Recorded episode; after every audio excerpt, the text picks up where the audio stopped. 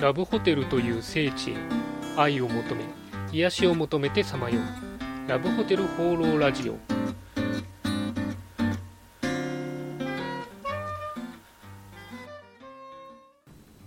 はいということで今週も始まりましたラブホテル放浪ラジオ第39回。パーソナリティのラブホテルファンブログ管理人です。今日はちょっとあの春の嵐ということで外がかなりすごい音になってますがあのもし録音に入ってしまったらすいません。まあ話はあの変わりまして昨日はあのちょっと近場なんですけども旅行に行ってきました。あの泊まったのがですねビジネスホテルだったんですけれどもちょっとアメニティの質がですねかなり低くて、えーすごく気になりました。まあ、あのすごい安いビジネスホテルで、まあ、何回か私も利用したことあるんですけども、まあ、仕方ないかなっていう気はするんですけどもね、どうもあのラブホテルの高級なアメニティに慣れてしまってるせいか、おもちゃみたいっつっちゃうとあれなんですけども、これならなくても一緒じゃねえかぐらいな感じでちょっと思っちゃいましたね。まあ、あの安い値段で泊まらせて泊まらせてもらってるんで次回からは自分で持ってこうかなと、えー思ったりしました。そんなわけで今週もよろしくお願いします。今週の気になったラブホテル情報。はい。ということで私が独断と偏見で今週気になったラブホテルに関する情報をご紹介するこのコーナー。今週のテーマはこちら。良いホテルを見極めるチェックリスト。です。まあ、あのこのチェックリストは私が勝手に作ったわけじゃなくてですねあの機関レジャーホテルの104号に、えー付録としてですねあの実際運営されてる側がですねえ設備とか運営のチェックをするリストというのが、えついてました、まあ、これはあのお客さんから見た時も、え良いホテルをこう見つける観点になるんじゃないかなというふうに思いましたんで今回あのチェックポイントを紹介したいなというふうに思います、えまず早速外観とかあのお店へのアプローチですね、えに関してですけども、えまあ、車とか徒歩で出入りがしやすい、えプライバシーに十分配慮されている。清掃が行き届いている。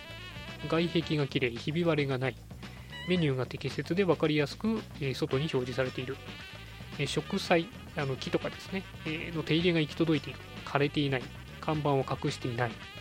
あとはホースや掃除道がきちんと片付けられていると、えこういったものがチェックポイントとして書かれてました。まあ、あの外が綺麗だとかですね入りやすいっていうのはまあお客さんだと当然気にするんでこの辺はいいかなと思うんですけども、まあポイントはこのホースとか掃除器具とかあの普段目立たないところあってもあの気にする人は気にしますけどもよく見ないとですねあ片付けられてないってこう分からないようなものそういったところまでちゃんと、えー気を使われてるというのが一つポイントかなというふうに思いました、えー続いて客室ですが、えー清掃や整理がちゃんとされている。えーテーブル上の備品が、えーちゃんと置かれている。あとは、えー匂いがしないと。まあ、このこの他細かいものもいろいろあるんですが、まあ、そこら辺はもう皆さん利用されるときに普段、えー十分気になるかなと思ったんで、えーあえてあげてません。個人的にはですね、あの机の上のリモコンの並べ方とかがしっかりされてると、あのちゃんとしてるなというふうに、え思ったりします。あとはメニュー表の中ですね、なんか古い情報とかヨレヨレのこう紙がチラシとかが入ってないとか、メニュー表自体がちょっと染みてるとか、染みてないですとかですね、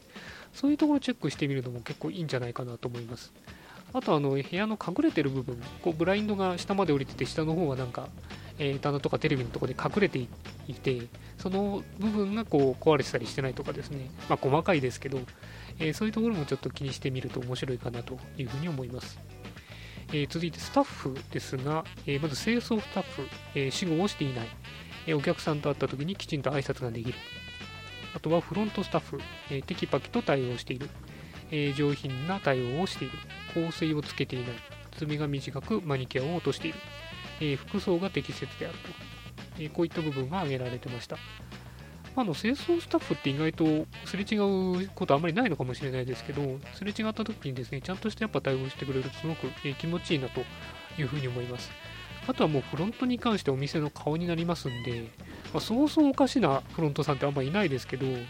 まあちょっと行き違いがあったりすると、まあ、ネットの口コミとかで割と書かれちゃいますからね。で、知らない人が見たときにあそこのフロントスタッフ感じが悪いとか書かれると、すごくまあホテルさんにもマイナスになってしまうんで、まあそこはホテルさんも気をつけた方がいいかなと思いますし、我々もやっぱりこう、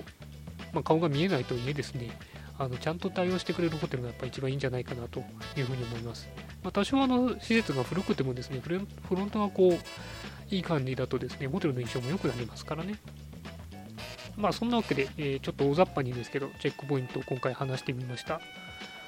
まあ、あの基本的にはですねお財布と相談しながら気に入ったホテルに行くっていう流れになるんじゃないかなとは思うんですけども、まあ、こういった部分ですねちょっとチェックしてみて、えー良いホテルを見極めるというのも、えー一つ手かなというふうに思いましたそんなわけで今回は良いホテルを見極めるチェックリストでしたはい、ということで、ラブホテル放浪ラジオ第39回、いかがでしたでしょうか？ちょっと最後の方、風の音が入ってしまいましたけど、すいません。まあ、あのオープニングの話に戻りまして、あの昨日旅行に行ったのがですね、えーまあ、学生時代ちょっといたところなんですけども、ホテルであの貸し自転車を借りてですね、ちょっと走ってみました。